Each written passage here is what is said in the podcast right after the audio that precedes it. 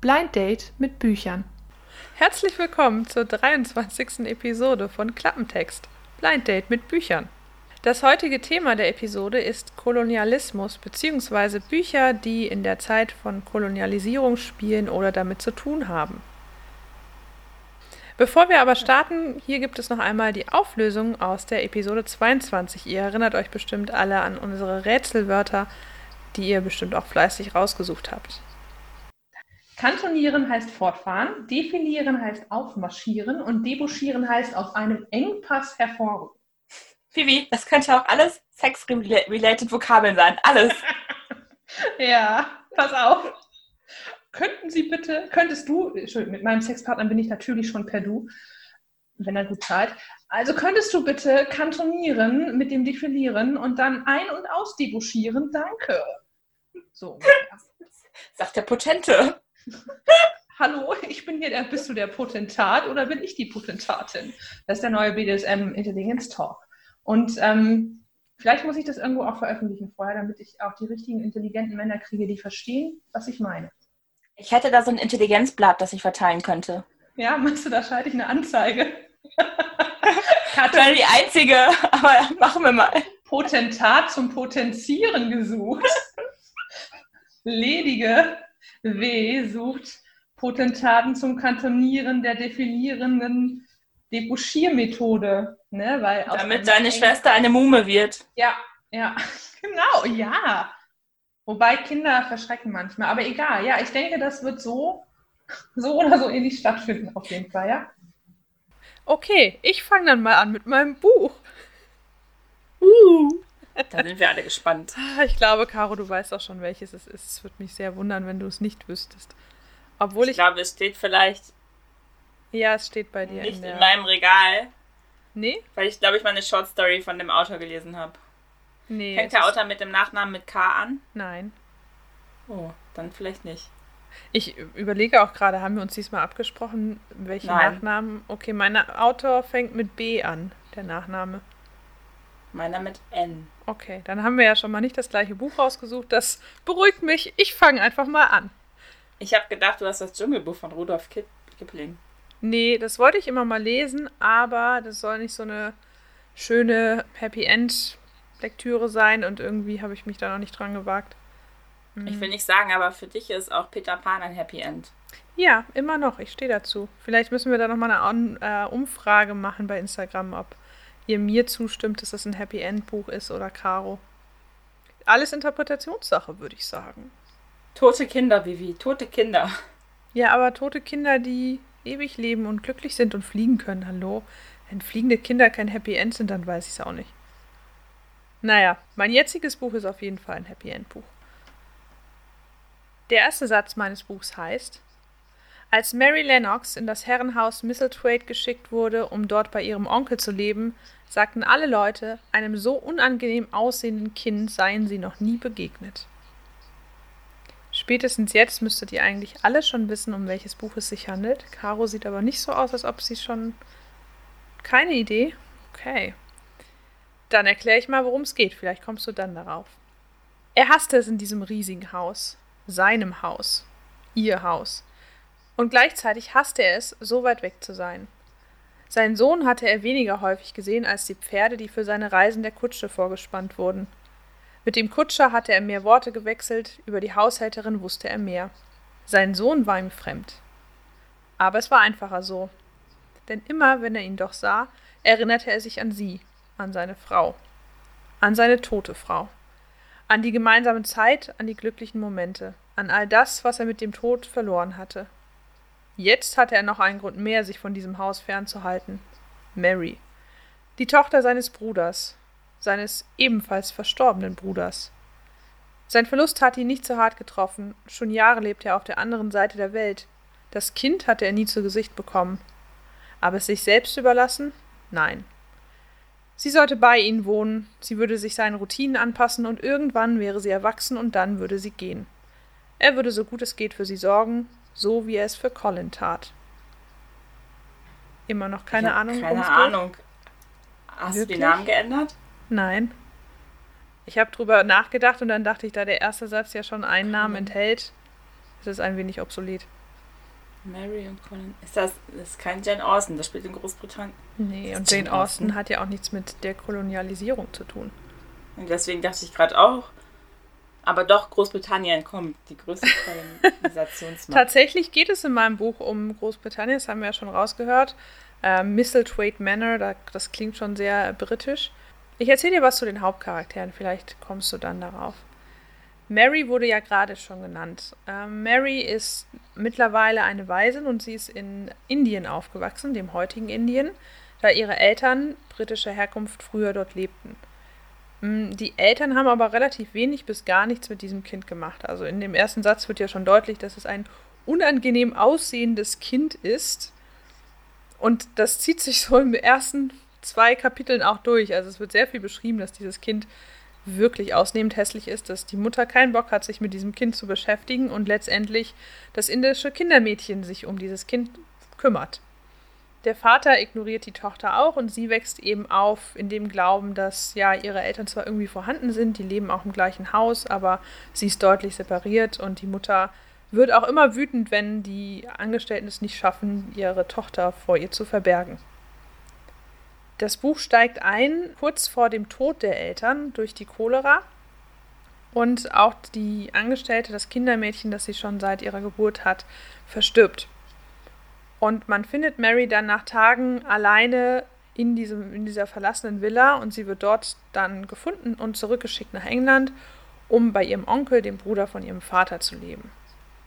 Besagter Onkel lebt, wie gesagt, auf einem alten Herrenhaus mitten im Moor, wo es ziemlich trostlos ist und ja, wo eigentlich niemand darauf wartet, dass Mary endlich kommt. Ist Caro das Withering Heights? Nein. Vom Winde verweht? Oh, schade. Nee, vom Winde verweht fängt es auch mit einer. Ich habe den Film. Ist das Sturmhöhe? Sturmhöhe? Sturmhöhe? Auch nicht. Das fängt auch so an. Ich bin leider nie über Kapitel 1 hinweggekommen, weil mich diese Storyline schon so aufgeregt hat. ja, das ich glaube, dieses Buch, wobei ich bin mir nicht sicher, ob du es gelesen hast oder ob du es erstmal nur als Sammelgegenstand in dein Bücherregal gestellt hast. Oh, der geheime Garten. Ja, richtig. Habe ich noch nicht gelesen. Ja, siehst du, da Aber bin ich Ich habe den Film mal gesehen. Ja, es gibt ich. drei Filme. Oh, ich habe mal einen gesehen, ich weiß nicht, ob das das ist, wo jemand vergiftet wird, so ein Kind. Deine Erinnerung so trügt. Ich glaube, du meinst das Richtige, aber deine Erinnerung trügt dich. Ein vergiftetes Kind gibt es nicht, aber es gibt in der Tat ein krankes Kind und das ist Master Colin, der Sohn von diesem Onkel. Colin ist auch halbweise, also die Mutter ist gestorben. Ihr hört schon, die Inhaltsangabe war quasi aus Sicht des Onkels ähm, geschrieben auf diese Geschichte. Collins Mutter ist gestorben und Colin wird von seinem Vater ja eigentlich auch ignoriert. Also die leben auch im gleichen Haus, der Vater ist aber immer wieder viel auf Reisen und möchte eigentlich seinen Sohn auch nicht sehen. Und vom Sohn denkt eben jeder, der würde bald sterben, der wäre irgendwie krank. Also der kann auch nicht laufen, der liegt nur im Bett. Mm, die Ärzte pfuschen da so fröhlich vor sich hin und versuchen, dass es ihm irgendwie besser geht. Aber ja, er liegt im Bett, lässt sich von vorne bis hinten bedienen und hat super oft irgendwelche Tobsuchtsanfälle, wo er sich ja in seine Wut und Einsamkeit reinsteigert, die nachts wach halten und auch die Bediensteten ordentlich auf Trab halten. Und seine Cousine Mary kommt jetzt in dieses Haus und ihr wird erstmal nur gesagt, hier ist dein Zimmer, daneben ist das Badezimmer und diese beiden Räume verlässt du bitte nicht. Und wenn du sie verlässt, gehst du höchstens raus, aber nicht irgendwas anderes in diesem Haus anschauen. Sie weiß also nicht, dass sie einen Cousin hat, der da wohnt. Sie weiß, dass der Onkel ab und an mal da ist, aber auch keinen Bock hat auf sie. Und die Haushälterin macht ihr das auch unmissverständlich klar, dass sie ja sich an alle Regeln zu halten hat. Und die erste Regel ist, bitte sei so unauffällig, dass niemand merkt, dass du eigentlich jetzt hier wohnst. Das ist wie Harry Potter, der muss auch in sein Zimmer gehen. Genau. Allerdings muss man dazu sagen, Mary kriegt dann doch noch eine Bedienstete, die ihr hilft, Martha. Mm, und Martha ist ja kind, nicht wirklich ein Kindermädchen, eher so eine, so eine Magd, könnte man eigentlich sagen. Sehr, sehr niedrig in der Bedienstetenreihenfolge gestellt. Und ja, die sorgt dafür, dass äh, Mary Essen hat und sich anzieht. Und ja, das war's. Macht die Badewanne warm und so die Grundbedürfnisse. Aber niemand ist da, um sich irgendwie emotional um dieses Kind zu kümmern. Colin geht es ähnlich. Auch der ist an sein Bett und in sein Zimmer gefesselt, sieht eigentlich kaum was von draußen und wird mehr oder weniger sich selbst überlassen. Mary beschließt dann aber zeitnah, dass sie nicht die ganze Zeit in diesem Zimmer leben kann und geht halt auf Streifzüge durch dieses Herrenhaus, beziehungsweise sehr schnell auch nach draußen. Und entdeckt dann eben irgendwann einen geheimen Garten, in dem sie die meiste Zeit verbringt und wo der Bruder von Martha Dicken mit ihr zusammen ja eigentlich den, Garten bewirtschaftet, also Sachen pflanzt und äh, Unkraut rausreißt und diesen Garten, der seit zehn Jahren verschlossen wurde, nach dem Tod von ähm, der Tante von Mary, dass sie den eben wieder zu einem ansehnlichen, schönen Garten machen. Und darum geht es eigentlich auch in dieser Geschichte, um Mary, die als ziemlich verzogenes Kind aus Indien nach England kommt und dort auf Colin trifft, auf ihren Onkel und irgendwie sich nicht damit abfinden möchte, dass ihr Leben jetzt so ist, wie es ist. Und sie verändert dann ganz viel. Also Colin kommt irgendwann mit ihr raus in den Garten und lernt Dicken kennen und die spielen zu dritt draußen und auch der Onkel entwickelt sich im Verlauf des Buchs. Was genau passiert, diejenigen, die den Film oder die Filme, einen der Filme kennen, wissen das schon. Diejenigen, die es nicht kennen und das Buch nicht kennen, denen verrate ich das auch noch nicht. Aber es ist auf jeden Fall ein schöner, gute Laune-Roman. Und Ihr habt es schon ein bisschen. Ich hatte den voll. Ich hatte den richtig düster im Kopf, den Film. Ich weiß, mhm. es ist jetzt neu rausgekommen und ich weiß, ich habe den damals gesehen, da war ich noch nicht so alt, 11, 12, aber ich ha habe den richtig düster im Kopf. Dass ja. die, das Hausmädchen, ich weiß nicht, ob das vielleicht eine Freiheit im Film war, aber ich bin mir ganz sicher, dass das Hausmädchen irgendwas mit der Krankheit von Colin zu tun hatte. Nein. In dem Film auf jeden Fall. Die sind halt ja. immer da und kümmern sich und ähm, es gibt so eine Szene in dem 19, ich glaube aus 1993 ist der Film, den du wahrscheinlich auch meinst, denn es gibt eine erste Verfilmung von 1949, ich bezweifle, dass du die gesehen hast, und es gibt eben eine 2020er Verfilmung. In der 1993er Verfilmung ist es so, dass mh, Colin eben so komische so Wadenwickel kriegt und irgendwie so eine Hitze-Wärmetherapie oder so ein Scheiß und halt auch wirklich abgemagert und blass und krank aussieht und die Autorin tatsächlich auch eigentlich damit zeigen wollte, so, dass man nur dann heilt und wieder gesund wird, wenn man an etwas glaubt. Die war selber ein bisschen gläubig, hat es aber in der Geschichte Gott sei Dank so verpasst, dass man nicht das Gefühl hat, es wären irgendwelche Wunderheiler am Werk. Aber Mary macht im Prinzip genau das. Also statt das, was die Ärzte machen, zu befolgen, nämlich der soll nicht rausgehen, drinnen bleiben, sich schonen, schiebt sie ihn halt im Rollstuhl nach draußen und bringt ihn irgendwann dazu auch, dass er mal wieder läuft. Weil, wie? Du kannst nicht laufen? Glaube ich nicht. Lauf doch einfach mal. Ich gehe jetzt. Bleib halt sonst hier liegen. So ungefähr. Wie Heidi mit Clara. genau. Wobei ich, ich da immer erwartet habe. Rollstuhl die, von der Klippe. Ja, ich habe auch, wollte gerade sagen, ich habe immer erwartet, dass sie irgendwann ähm, den Rollstuhl mitsamt äh, Clara über die Klippen kippt. Aber naja, gut. Sie hat sich dann doch nochmal umentschieden. ich habe letztens jetzt rausgefunden, dass das eine japanische Produktion ist, Heidi. Ja. Ich habe schon als Kind Anime geguckt. Ja, uh. wow. Influencer, würde ich sagen. ja, ich gucke jetzt keinen mehr, deswegen, keine Ahnung. Vielleicht solltest du wieder anfangen und irgendwelche TikTok-Videos dazu machen. Wir haben früher mal Sailor Moon geguckt und das auch nachgespielt. Also ich habe es nie geguckt, weil wir, wir hatten nicht so viele Fernsehprogramme, aber alle meine Freundinnen haben es geguckt. Dann haben wir mal Sailor Moon gespielt und ich hatte keine Ahnung, was es ist. Mondschein, ich war sogar mal ein Karneval Sailor Moon. Sieg. Oh ja, das Foto kenne ich. Von äh, Secret Garden gibt es tatsächlich ein Musical, habe ich jetzt rausgefunden, aber aus den 70ern, was irgendwelche Preise auch abgeräumt hat. Es gibt bei Spotify auch ein Album von dem Broadway-Musical. Ich habe aber also den Fokus nicht so sehr diesmal auf die Geschichte an sich gelegt, sondern ein bisschen mehr auf die Geschichte hinter der Geschichte, nämlich das Stichwort Kolonialisierung, was wir ja als Podcast-Thema haben. Zu der Autorin muss man sagen, gibt es auch gar nicht so viel zu erzählen. Die ist 1849 in Manchester geboren und dann ähm, mit 16 mit ihrer Mutter und den Geschwistern nach Amerika ausgewandert und dort 1924 dann auch gestorben. Mm, sie hatte zwei Söhne und das ist mein liebster Fun Fact. Einer davon hieß Vivian, also die französische Variante meines Namens. Ich dachte erst, das wäre eine Tochter, aber naja. Und der andere ist allerdings gestorben mit 16 an Tuberkulose. Es gibt ein paar Interpretationen, die behaupten, dass dieser Colin im Buch Secret Garden basiert auf dem 16-jährigen Sohn, der an Tuberkulose gestorben ist. Da gehen die Interpretationen aber sehr weit auseinander. Es ist nicht belegt und sie hat dazu auch nie irgendwas gesagt. Die Autorin hat übrigens auch Der kleine Lord geschrieben, typische Weihnachtsgeschichte. Und äh, Nein, habe ich noch nie gesehen. Okay. Ähm, es gibt die alte Verfilmung mit so einem Typen, der dann auch irgendwie die amerikanische Waffenvereinigung unterstützt hat und ein bisschen rechtsradikal war, weswegen es dieses Jahr, ich glaube auch letztes Jahr schon eine ähm, Petition gab, diesen Der kleine Lord nicht mehr in der ARD zu zeigen. Der wird da irgendwie zwei, dreimal hoch und runter gespielt, normalerweise an Weihnachten. Gibt aber auch Verfilmungen, wo der nicht mitspielt, sondern wer anders. Süße Geschichte. Kleine Lord ist also von ihr und was auch von ihr ist, ist Sarah die kleine Prinzessin. Ich weiß nicht, ob du den Film kennst. Das ist auch sehr indisch-mystisch angehaucht. Müssen wir vielleicht mal zusammen gucken. Zwei sehr schöne Kindergeschichten auf jeden Fall. Und der geheime Garten eben, wobei der geheime Garten ursprünglich für Erwachsene gedacht war und auch ähm, erst in einer Zeitung veröffentlicht worden ist und dann später als Buch herausgekommen ist, 1911 verlegt wurde. Genau, und es gibt da eben drei Filme von und der wurde aber wirklich erst berühmt, nachdem sie schon gestorben war. Zu Lebzeiten. Ich wusste nicht, dass die auch der kleine Lord geschrieben hat. Das ja.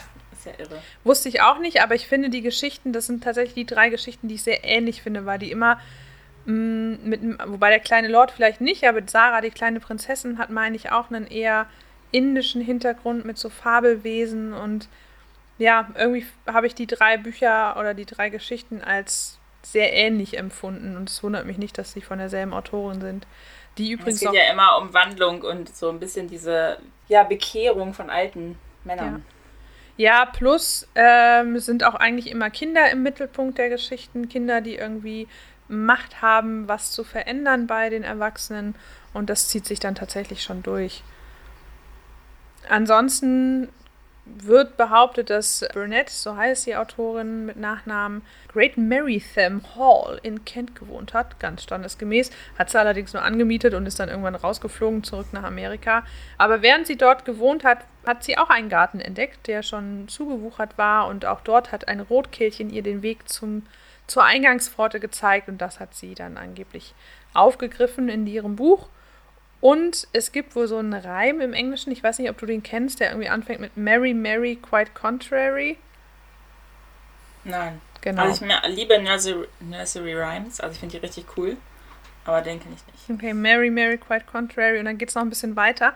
Und das wird im Buch auch zitiert. Also Mary hat ihren Namen auf Basis äh, dieses Reims bekommen.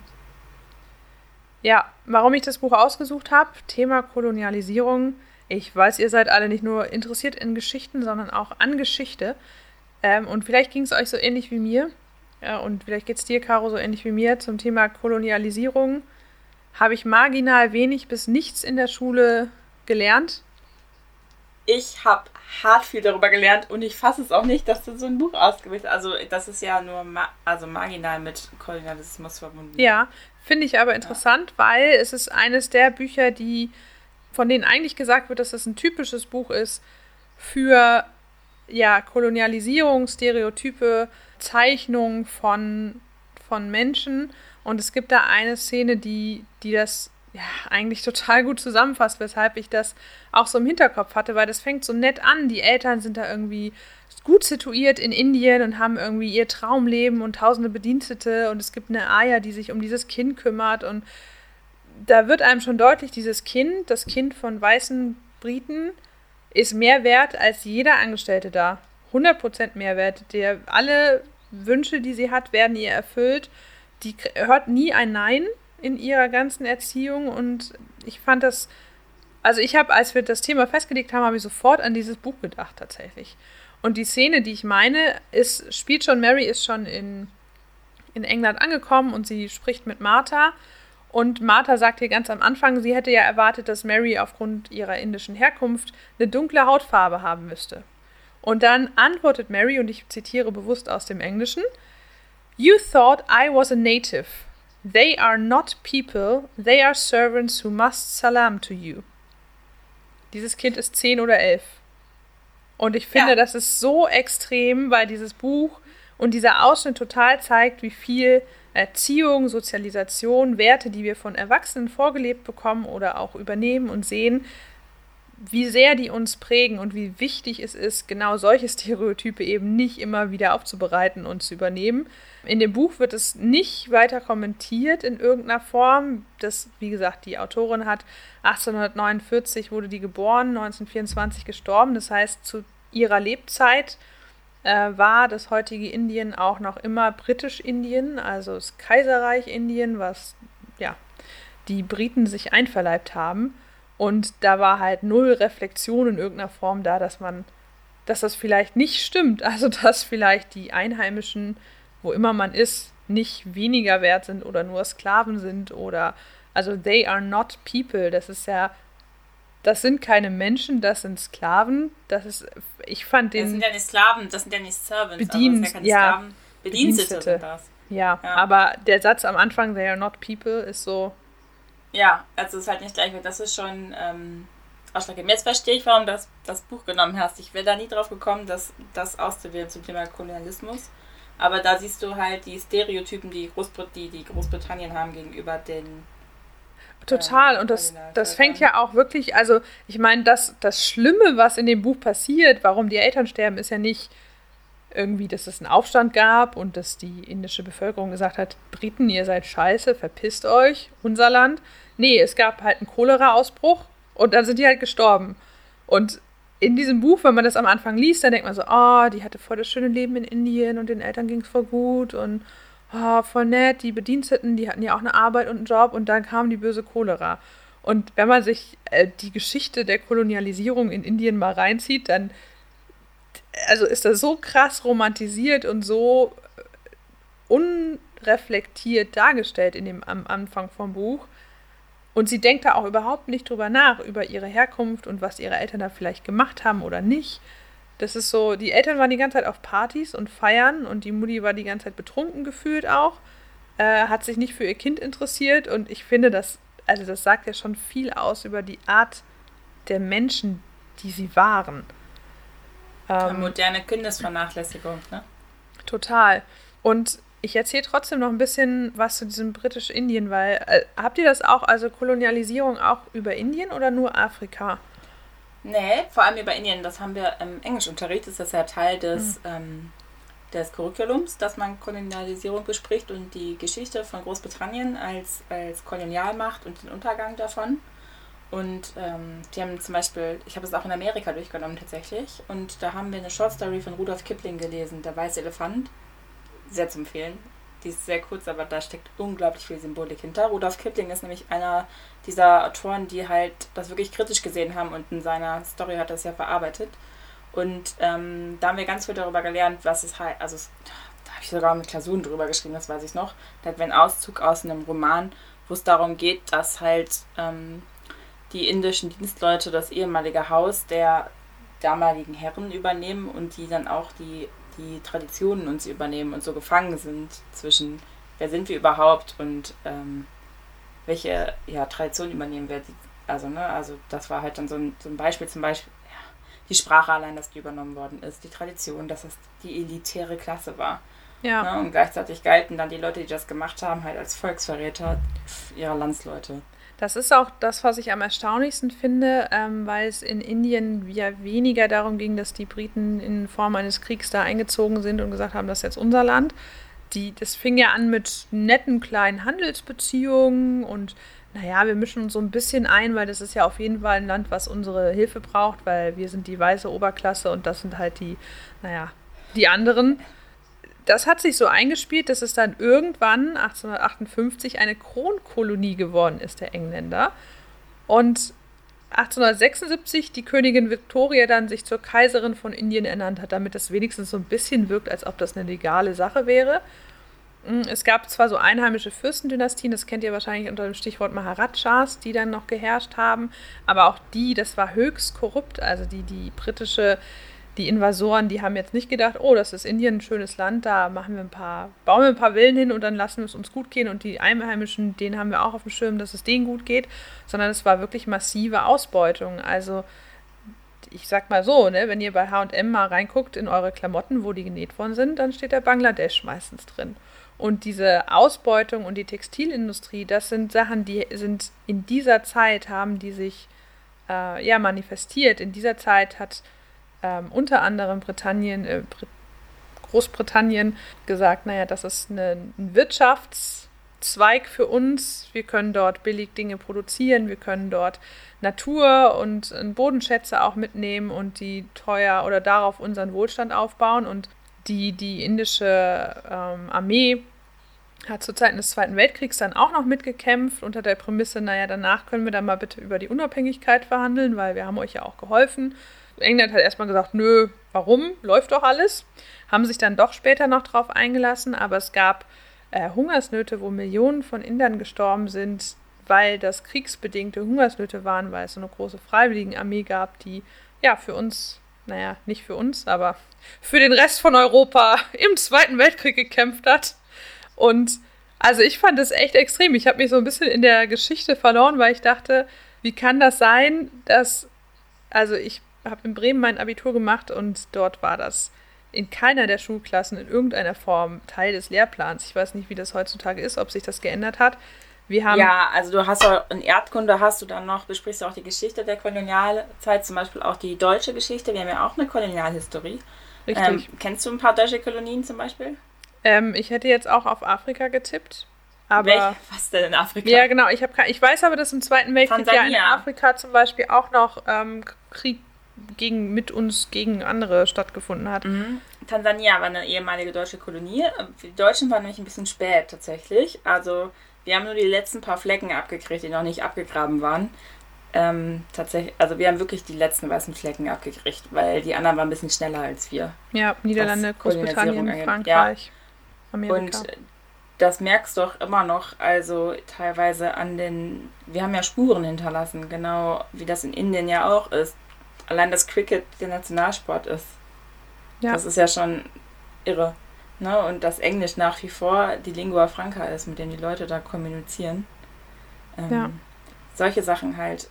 Und auch die, allein die Vorstellung, dass man da hingeht und denkt, wir sind die einzige zivilisierte Kultur und die anderen sind das, das arme, unzivilisierte Volk. Ihr müsst lernen, damit ihr zu richtigen Menschen werdet, müssen wir euch eure, also unsere Kultur mitbringen und beibringen. Das ist halt so ein irrer Gedanke. Plus dann in Kombination mit eigentlich, also zum Beispiel in der Armee hatten die ähm, indischen Soldaten gar nicht die Aufstiegsmöglichkeiten, die die britischen Soldaten hatten. Also es gab unter anderem auch einen Aufstand dann von der indischen Soldatenriege, die haben verloren, obwohl die zahlenmäßig über 200.000 mehr hatten weil die gar nicht so ausgestattet und so ausgebildet worden sind wie die britischen Soldaten, die dort dann natürlich sich haben gut gehen lassen. Und da sind ganz viele Sachen gelaufen, wo ich denke, äh, ich wünschte, es wäre heutzutage nicht so, aber dann überlege ich, naja, Demonstrationen, wo irgendwie mit Gewalt gegengeschlagen werden in irgendwelchen Diktaturen, Türkei, ähm, also Brasilianische also, Ureinwohner gerade zum Beispiel, da geht es richtig ab. Der ja. hat ja auch den brasilianischen Präsidenten vom, Menschen, ähm, vom Menschenrechtsrat angeklagt. Richtig. Also das wo läuft ich, nach wie vor ab. Ja, wo ich mich immer wieder erschrecke, weil ja dieses, das, was ja hinter der Kolonialisierung steckt, letztlich ist ja wirklich das Menschenbild, eine zwei- oder noch mehr Klassengesellschaft, in der irgendeine nicht wirklich vorhandene Rasse, weil auch dieses ganze Rassending ist ja absoluter Quatsch, sich über eine andere stellt und irgendwie in ein Land einfällt, die Kultur dort nicht wertschätzt, äh, ihre eigene Kultur irgendwie dort auf oder indoktriniert und ähm, ja, das dann ganze, das Ganze rechtfertigt mit, naja, das ist jetzt hier ein Kaiserreich und Kronen, Kronkolonie von Britannien und wir bringen denen ja total viel Bildung und alles und dann, wenn die gehen, sieht man ja, was was die für ein Land hinterlassen haben und dass es dem Land nicht besser ging äh, nach der britischen vor, Kolonialisierung. Vor allem, weil auch die Struktur, die, die, versucht haben, über dieses Land überzustülpen, einfach auch nicht zu der Kultur, die darunter lag, passt. Das Richtig. ist halt die große Katastrophe daran. Man kann nicht anderen Kulturen die eigene Kultur überstülpen. Das funktioniert so nicht. Und das funktioniert auch nicht, indem man Bildungssysteme dort aufbaut. Das haben die ja versucht und es sind ja auch noch Rück also Rückbleibsel geblieben. Und, ne, aber ähm, ich springe mal wieder zurück zu meinem schönen Buch, was mit der Kolonialisierung und so einem schönen märchenhaften Leben in Indien startet und Sarah, die kleine Prinzessin, auch sehr ver verherrlichend und romantisierend von dieser ganzen, ähm, von dem ganzen Hintergrund. Ich meine sogar, dass sie in dem Buch auch irgendwie hm, Sagen, indische Sagen mit aufgreifen, aber eben aus der britischen Sicht dann dargestellt, wo man sich auch fragen kann, wie viel, also auch mit den Gottheiten und dem Hinduismus, ähm, wie viel davon tatsächlich, ja, ja, tatsächlich so ist oder wie viel die, die äh, Autorin da vielleicht auch irgendwie ja, romantisiert hat. Mein Lieblingszitat ähm, ist, hat gar nichts damit zu tun, sondern ähm, eher mit ja, neuen Dingen oder sich auf neue Sachen einlassen. Und ich finde, das spiegelt auch ganz gut mh, mm, das Buch wieder, weil das eben eigentlich eine schöne Geschichte erzählt. Ein Mädchen, das irgendwie doch noch entdeckt, dass es irgendwo zugehört und was verändern kann und das Liebe so viel verändern kann. Und gleichzeitig aber mal wieder so ein Thema ja umfasst, das tiefer geht als das, finde ich. Und zwar ist das Zitat: Zuerst sträuben sich Menschen dagegen, dass neue, merkwürdige Dinge geschaffen werden können. Dann beginnen sie zu hoffen, dass es funktionieren könnte. Und dann sehen sie, dass es schaffbar ist. Und wenn es geschafft wurde, wundert sich die ganze Welt, wieso man es nicht schon vor Jahrzehnten gemacht hat. Und ich finde, das ist so ein ganz klassisches Beispiel für neue Dinge, auf die erstmal keiner Lust hat oder wo viel Kritik kommt und viel Gegenwind und wenn, wenn man das dann doch irgendwie gemacht hat oder durchgesetzt hat, dass dann ja, man sich schnell an die neuen Dinge gewöhnt und sich irgendwann tatsächlich fragt, warum war das denn nicht schon immer so? Stichwort, warum haben wir denn nicht schon immer einfach alle als gleichwertig angesehen und ähm, wieso denken wir in oder wieso denken manche Menschen immer noch in so krassen Kategorien? Ähm, ich packe euch dazu auch noch mal ein paar Infolinks in die Show Notes. Wenn euch das interessiert, könnt ihr euch da ja mal anfangen zu belesen. Ansonsten. Ja, also zu Kategorien ist ein gutes Stichwort, weil damit hat nämlich mein Buch zu tun. Perfekt. Ich wollte gerade sagen, Caro, kannst du hier nicht direkt eine Überleitung? Ja, es ist perfekt. Du hast sie perfekt gelegt. Sehr schön. Ich, äh, mein Buch fängt schon an, wo du. Ich habe der erste Satz war, also ich, ich lese mal nur den ersten Teil des ersten Satzes vor. Das Geniale an der Apartheid war, das hat mich schon irgendwie schockiert, dass es schon so losgeht, weil ich finde nichts Geniales an der Apartheid. Ja, danke. Erstmal, was ist Apartheid überhaupt? Apartheid ist eine, mm, ja, das war eine, eine Gesetzeslage, die zum Beispiel in Ländern wie Südafrika geschaffen worden ist, um die Rassen zu trennen. Äh, Stichwort ist equal but different. Also äh, Gleichbehandlung, aber getrennt bitte. Ihr erinnert euch an die Farm der Tiere. Alle sind gleich, manche sind gleicher. Ja, so ähnlich äh, lief es da ab. Ich lese mal den Rest auch vor. Das Geniale an der Apartheid war, dass sie Menschen, die die überwältigende Mehrheit der Bevölkerung stellten, dazu brachte, aufeinander loszugehen. Das Unsichtlichkeitsgesetz von 1927. Zum Verbot der außerehelichen Geschlechtsverkehrs zwischen Europäern und Eingeborenen und anderer damit in Zusammenhang stehender Akte. Erlassen seine allerhöchste Majestät, der Senat und die Nationalversammlung der Südafrikanischen Union wie folgt. Erstens.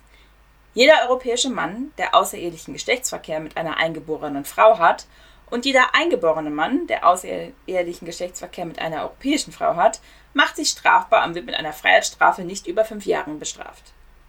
Eine eingeborene Frau, die zulässt, dass ein europäischer Mann außerehelichen Geschlechtsverkehr mit ihr hat, und eine europäische Frau, die zulässt, dass ein eingeborener Mann ihr außerehelichen Geschlechtsverkehr mit ihr hat, macht sich auch strafbar und wird mit einer Freiheitsstrafe nicht über vier Jahren bestraft.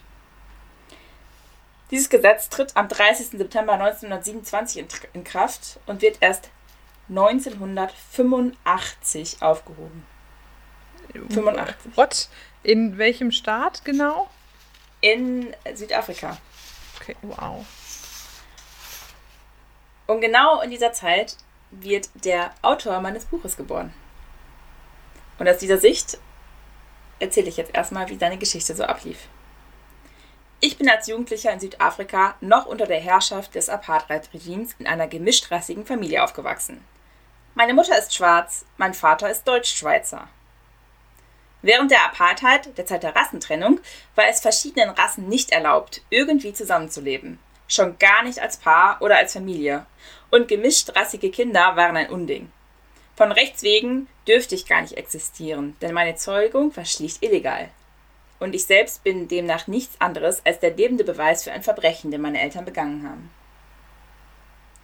Wenn die Polizei in Südafrika den Verdacht hatte, dass ein gemischtrassiges Paar zusammenlebte, trat sie den Leuten die Tür ein.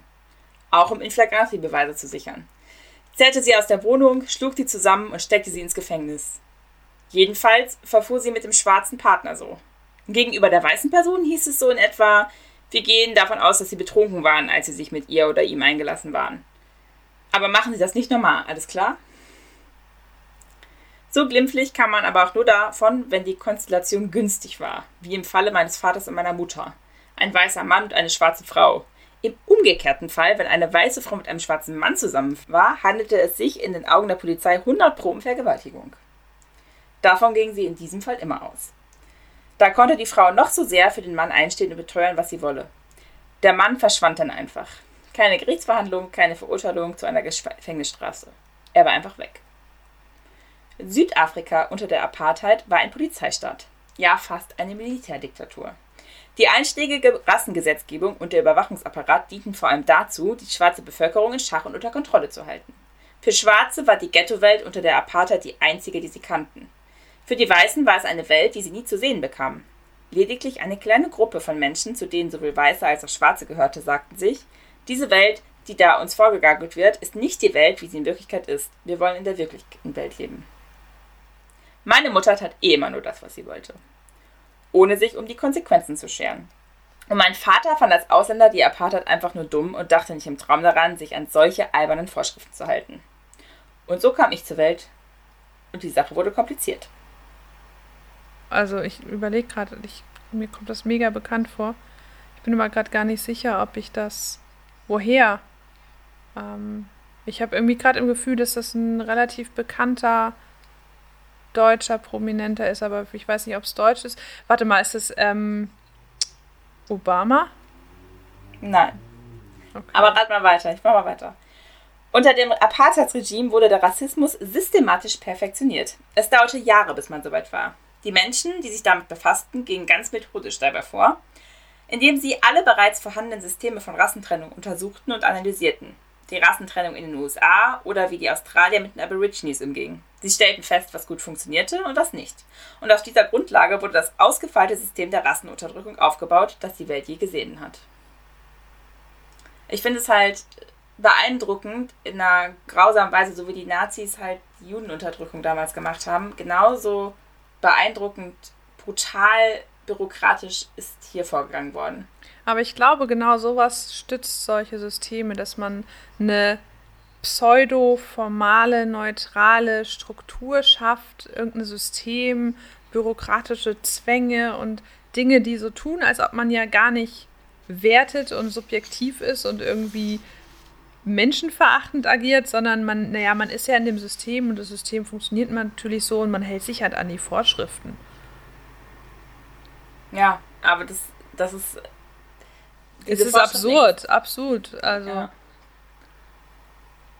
Also es gab aber auch Menschen, die sich weigerten, das zu akzeptieren. Also selbst unter der Apartheid gab es halt Einrichtungen und Geschäfte, denen es gestattet war, sowohl Weiße als auch Schwarze zu bedienen. Und dafür brauchte man aber eine besondere Lizenz. Und der Vater, also der Vater von unserem Autor, hat so eine. Der hat nämlich ein Restaurant. Und das war zu seiner Zeit revolutionär und auch sehr bizarr. Da kamen also nun schwarze Gäste, die im Lokal etwas essen wollten, aber sie hatten keine Ahnung, wie das vor sich ging, weil sie noch nie in ihrem Leben in einem Restaurant gegessen hatten. Es gab keine Restaurants für Schwarze. Und die weißen Gäste starrten deswegen völlig verwundert die schwarzen Gäste an, woraufhin die schwarzen Gäste wiederum die weißen Gäste anstarrten, weil sie sich wunderten, warum sie von den Weißen so angestarrt wurden. Und die Behörden fanden das Ganze halt nicht so super. Und es wurden Beschwerden eingereicht und der Vater musste das Restaurant wieder schließen. Und dafür fanden sie nämlich auch einen ziemlich bizarren Vorwand. Denn eines Tages tauchten Inspektoren vom Amt für Gesundheit auf und sagten, äh, da sie nun einmal die Genehmigung bekommen haben, dürfen sie das Restaurant im Prinzip so weiter betreiben, aber die Vorschriften besagen, dass für jede Rassenkategorie eine eigene Toilettenräume vorhanden sein müssen. Daher müssen die Toiletten für Weiße, für Schwarze, für Farbige, für Inder und für Chinesen einrichten lassen. Und daraufhin würde ja eigentlich das Restaurant komplett nur aus Toiletten bestehen.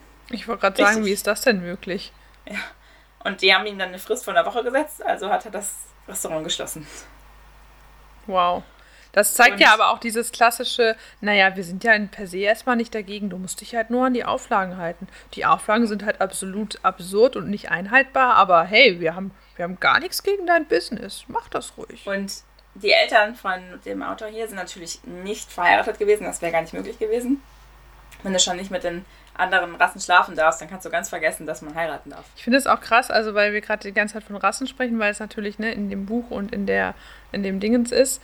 Ähm, aber ist, also ne, das ist ja auch äh, nochmal für das alle gerade schon gesagt, worden. genau, gerade schon mal gesagt, Rassenlehre ist absoluter biologischer ja. Quatsch und ne, also allein, dass wir dieses Wort so lange so benutzen, als ob es tatsächlich irgendwelche Rassen gäbe. Das ist völlig willkürlich, weil sogar die Japaner als Weiße gezählt haben, da Japan und Südafrika äh, wirtschaftlich sehr eng zusammen ähm, gehandelt haben. Das heißt, das wäre nicht so gut gewesen, hätte man jetzt die Japaner zum Beispiel als eigene Rassenkategorie Kategorie oder so genommen. Deswegen zählten die als Weiße, also als Herrschaftsklasse in dem Sinn. Aber Chinesen waren ihre eigene Kategorie. So absurd. Und das ist total willkürlich gewesen, wie man da zusammengewürfelt wurde. Und ein gemischtrassiges Kind unter dem Apartheid-Regime aufzuziehen, war eine ähnlich verrückte Idee, wie dieses gemischtrassige Restaurant da aufzubauen. Ich lese mal ein bisschen weiter vor. Ich vermute, meine Eltern waren sich über die Konsequenzen dessen, was sie da an die Welt gesetzt hatten, nämlich mich, nicht so recht im Klaren. Die Probleme begannen bereits am Tag meiner Geburt. In dem Augenblick, als ich auf die Welt kam, herrschte erstmal betretenes Schweigen. Bis einer der Ärzte sagte, hoppla, was haben wir denn da? Das ist ja ein sehr hellhäutiges Baby. Oh, sein Vater kommt aus Swasiland, antwortete meine Mutter. Swasiland ist ein kleines, eigenständiges Land inmitten von Südafrika. Ich nehme an, dass alle wussten, dass das nicht stimmte, aber niemand widersprach, denn sie brauchten eine Erklärung und die hörte sich doch recht plausibel an.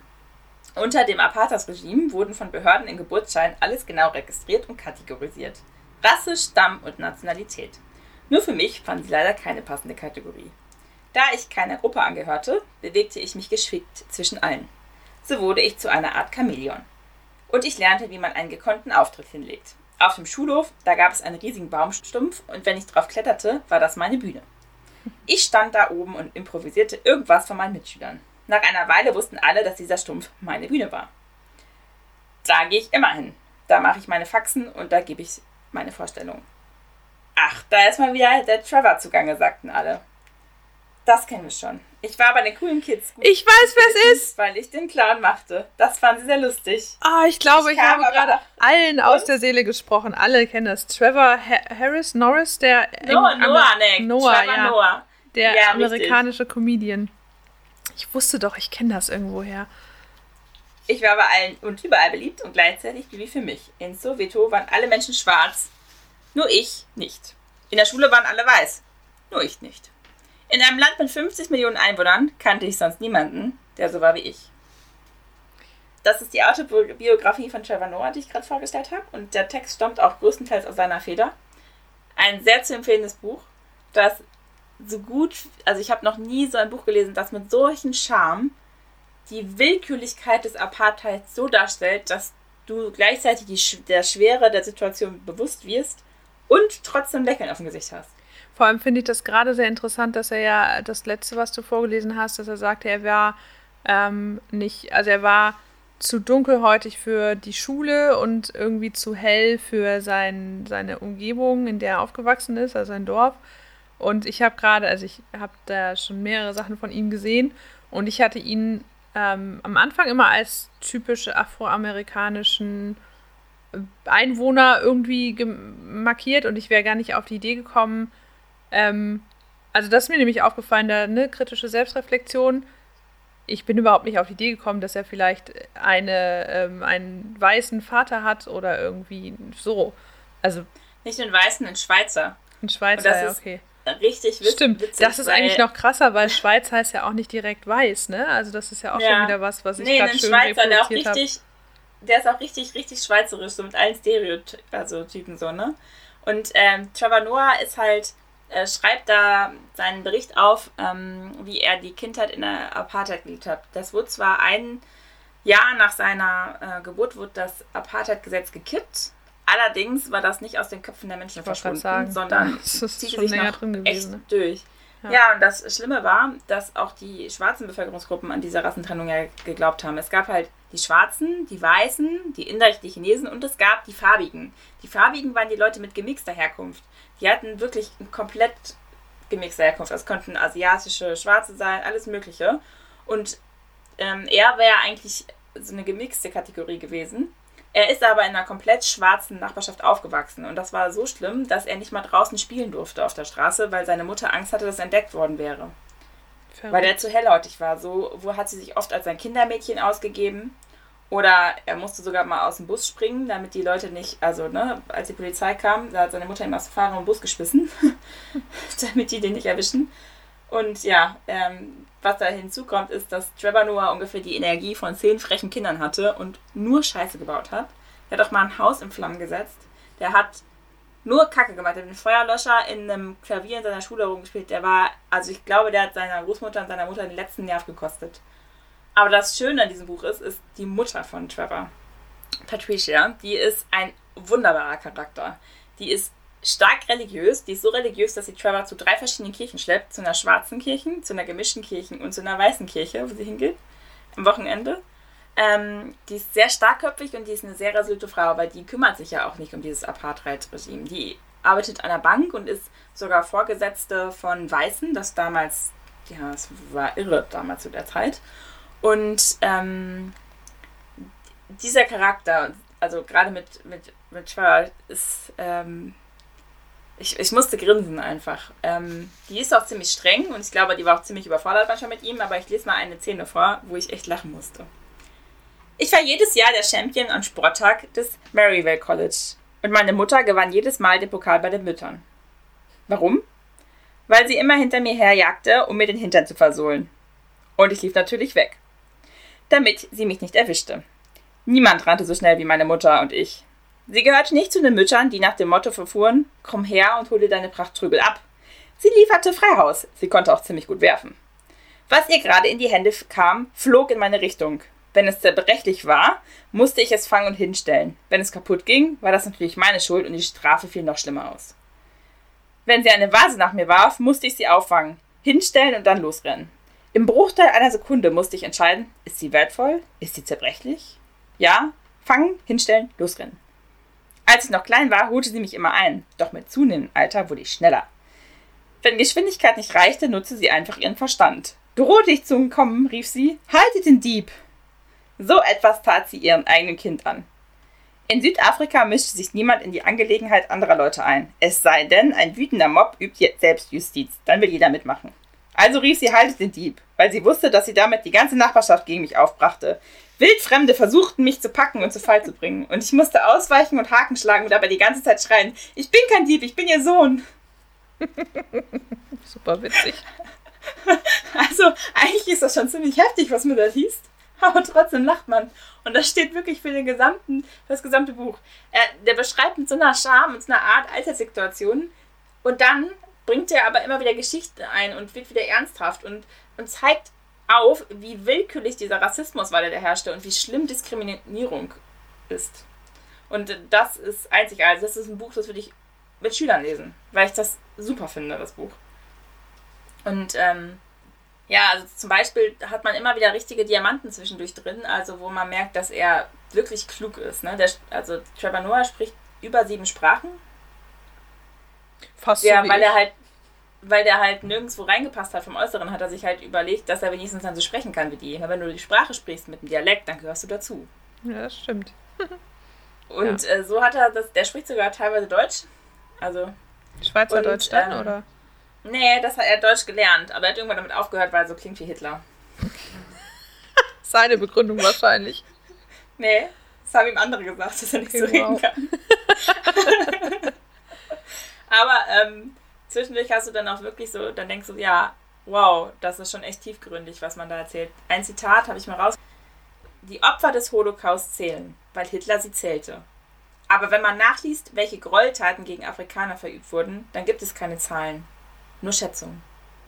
Das gleiche würde ich behaupten, ist äh, für die indischen Kolonien auch so. Da gibt es ja auch ganz viele ähm, ja, Archive, wo irgendwie Materialien lagern, die gar nicht zugänglich sind und wo ganz viel unter den Teppich gekehrt worden ist auch oder halt niemand sich interessiert hat, wo, was da eigentlich passiert ist oder sich immer noch niemand für interessiert. Gruselig, ja.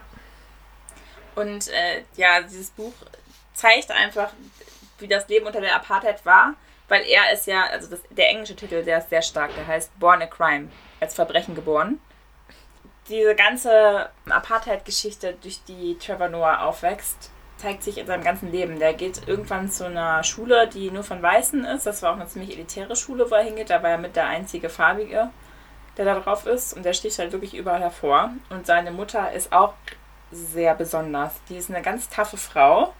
Ähm, ja, die verdient halt schon Geld, die geht arbeiten, die ist sehr religiös und die diskutiert auch mit Trevor dann die ganze Zeit, warum er in die Kirche gehen muss. Und Trevor diskutiert auch und sie hat immer die besten Argumente tatsächlich. Also wirklich so, wenn er, wenn er zum Beispiel das Auto nicht anspricht, dann sagt Trevor, ja, Gott möchte nicht, dass wir zur Kirche gehen, sagt sie, nee, Gott möchte uns testen und seinen Glauben testen.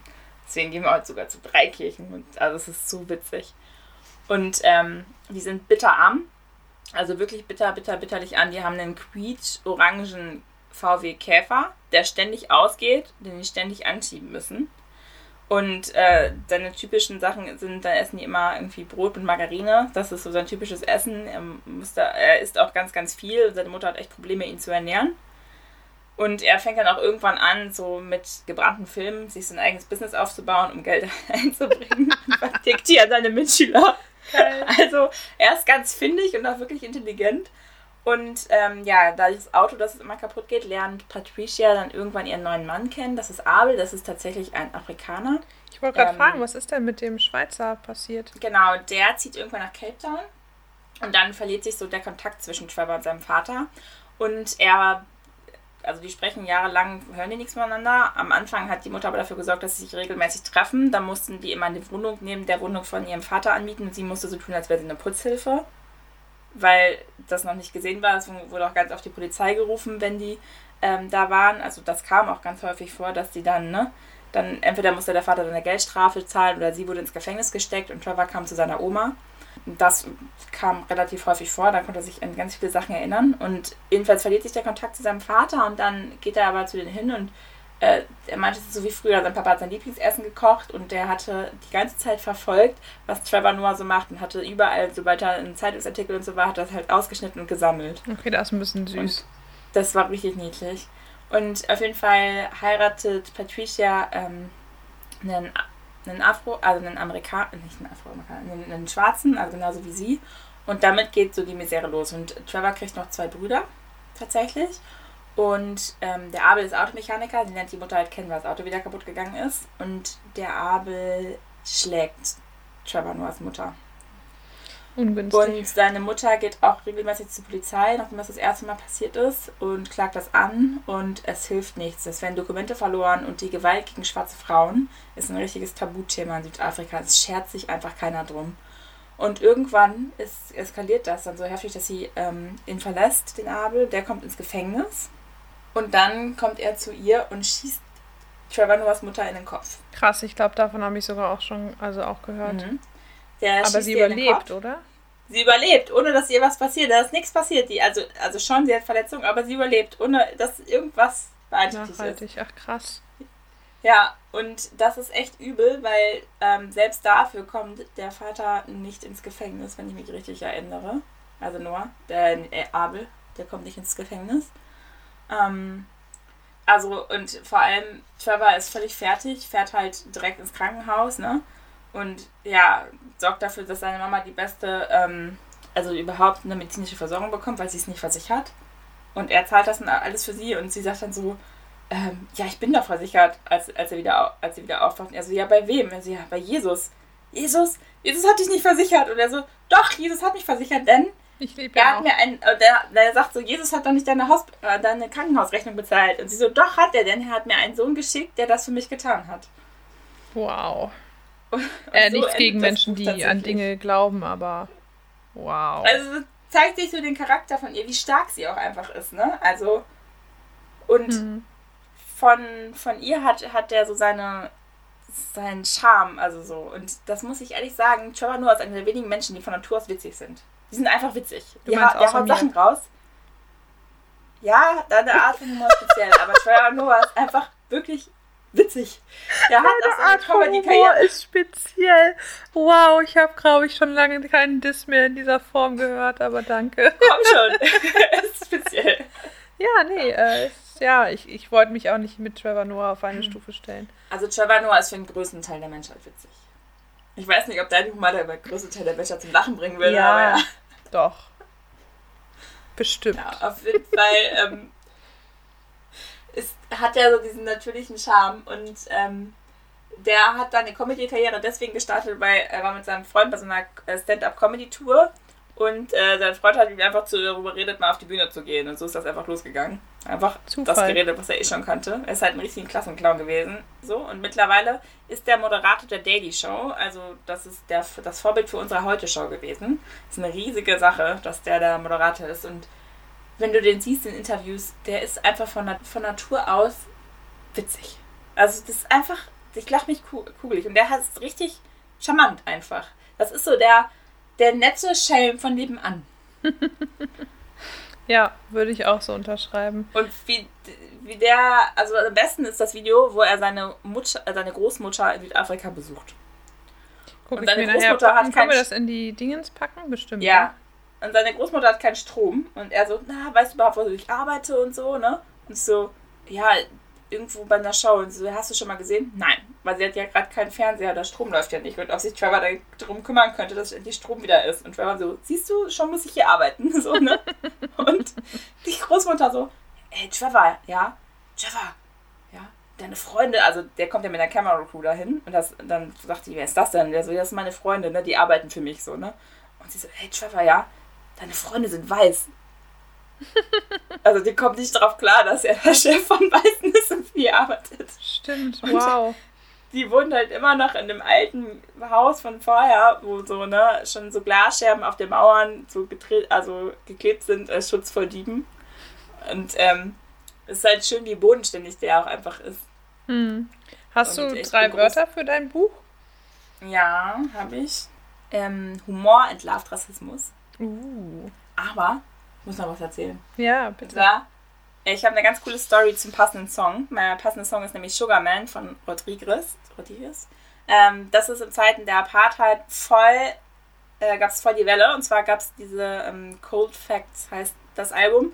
Das ist während der Apartheid richtig abgegangen. Ähm, also als Protest, so, ne? Das war so die Musik der Leute, die sich dagegen gestellt haben.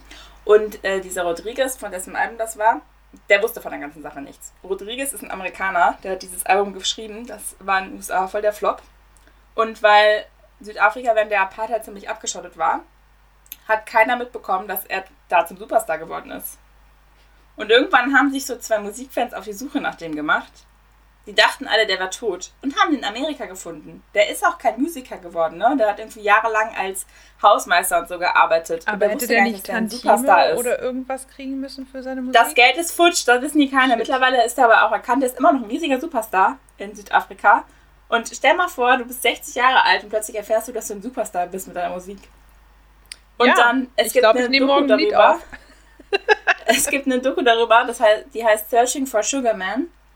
Und die hat einen Oscar bekommen und die ist der Hammer. Und das ist, also das ist auch das Lied, was ich da ausgesucht habe, was halt genauso überraschend finde ich wie Trevor Noah Stories. Also so, ne? Und ich kann es nur empfehlen, es ist der absolute Hammer. Sugarman ähm, von Rodriguez. Ja. Und setze ich natürlich auch Sugar unsere Liste, ne? So wie ich das immer bisher getan habe. Genau, ist die Doku. Ähm, der deutsche Titel heißt übrigens Farbenblind. Mhm. Finde find ich, gar nicht, ganz so cool nee. wie Born a Crime. Äh, voll. Das finde ich wow. noch besser. Ja, und ähm, gibt es tatsächlich auch in Englisch, wenn das jemand original äh, lesen möchte, mit ähm, Annotationen. Hm, also praktisch. für die Schülervariante gibt es schon, ja. Sehr schön, ja. Ja. Also auf jeden Fall mein absoluter Buchstabe. Ich habe es verschlungen. Und auch herzlich gelacht dabei. Vielleicht muss ich mir das demnächst mal ausleihen. Ja, also es ist wirklich lesenswert. Und ich finde, da wird so richtig gezeigt, wie willkürlich dieser ganze Rassismus einfach ist. Mit einer Art, wo du auch drüber lachen kannst. Ich habe nicht das Gefühl, als würde ich hier belehrt werden oder sowas, sondern da wird einfach gezeigt, aus den Augen eines Kindes, ne? Weil er ist ja, das ist ja die Kindheit, unter die er da lebt, unter diesen Apartheid-Gesetzen.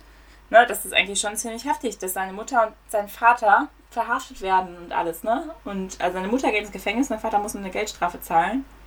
Ähm, und er erlebt das alles und ist ja vor allem auch verrückt. Ich finde, also wir haben das ja gerade ähm, Stichwort Kindheitssozialisation, was das mit einem eigentlich macht, kam ja in meinem Buch schon mit rum und ich finde, das zeigt es total, wie, wie absurd solche Konstruktionen von Gesellschaft auf Kinder wirken müssen, die, die da erstmal reingeboren werden und gar nicht verstehen, warum ist denn jetzt der eine besser als der andere und warum ist das eine das Schönste, was es eigentlich gibt auf der Welt, die Liebe zwischen zwei Menschen auf einmal eine Straftat, plus die sind ja dann scheinbar auch aktiv von ihrem Umfeld immer wieder verraten worden. Also das ist ja auch was, was dann schnell in der Gesellschaft irgendwie nochmal reproduziert wird und immer weitergegeben wird, weshalb ich es eigentlich schön finde, dass wir hm, beide Bücher hatten, die irgendwie einen Fokus auch auf die Kinder legen.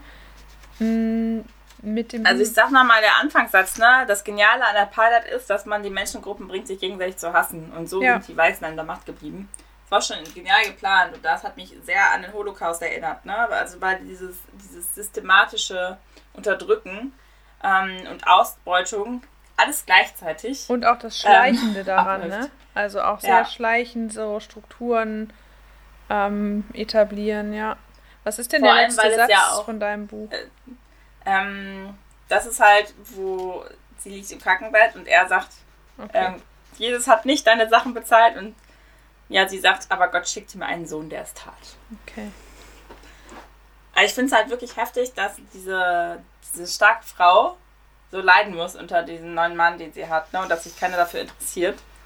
Ähm, ja, ja, ich habe letztens noch eine Doku geguckt, der Beschneider gibt es auf mhm. ähm, Amazon Prime, da gibt es das auch nochmal. Das ist auch ein, ein ähm, Niederländer, der Frauen in Südafrika gegen Geld beschneidet. Also die verstümmelt. Ich wollte gerade sagen, so, beschneiden ja, ist, ist auch so ein Wort, das halt echt nicht das widerspiegelt, was da passiert. Aber es heißt der Beschneider und das ist richtig ja. übel und es geht nachher richtig zur Sache, ähm, weil er so ein Interview gibt bei so ähm, holländischen ja, Journalisten. Journalisten, die interviewen den und nachher kommt raus, wie viel Dreck der am Stecken hat und dass da auch Leute umgebracht hat und alles. Das ist extrem spannend, vor allem, weil dann irgendwann auch eine afrikanische Bürgerrechtsorganisation ähm, sich da involviert und sagt, wie kann das denn sein, dass der jetzt so viel Gräueltaten gegenüber den schwarzen Südafrikanern begeht und sich kein, keiner darum schert. Also ist das offensichtlich noch ein Problem, was bis heute anhält. Ja. Und wenn man überlegt, wie alt Trevor Noah ist, der ist 84 geboren worden. Wie alt ist er jetzt? Mitte 30? 37. Ja, das ist echt ein Problem, das immer noch anhält, ne? Das Man kriegt halt das halt relativ schnell in Köpfe rein und sehr langwierig nur wieder raus. Und das ist, glaube ich, das fängt an mit, welche Sprache benutzen wir, wie reden wir über Dinge und welche Muster ja, repräsentieren wir oder reproduzieren wir dadurch auch immer wieder.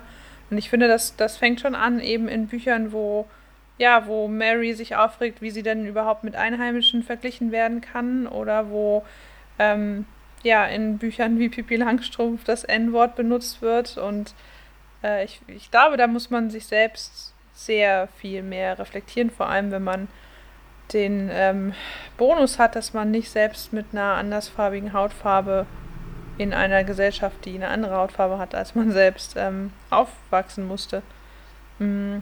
Wie halt, das, äh, er ist ein Chamäleon, ne? Er passt nirgendwo rein und so passt er sich an. Also er spricht dann irgendwann die Sprache. Und das fand ich halt auch sehr spannend, dieser Abschnitt, ja. wo er erzählt, warum er so viele Sprachen spricht, dass er akzeptiert wird.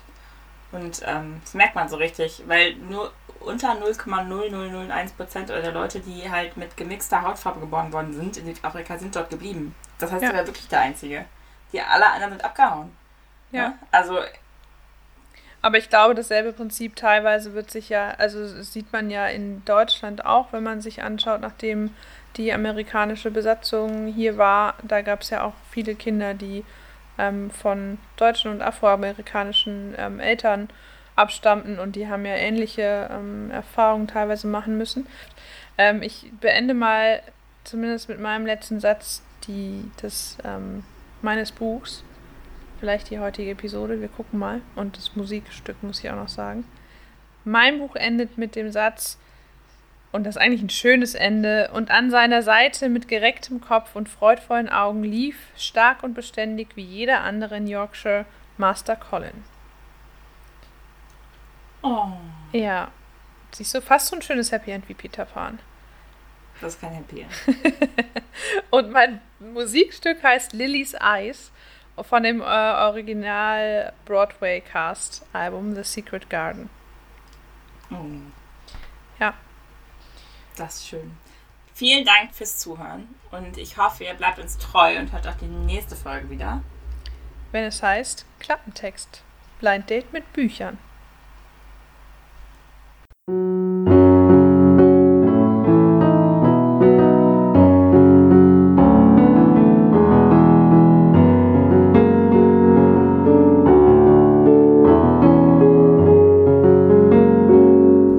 Klappentext. Blind Date mit Büchern.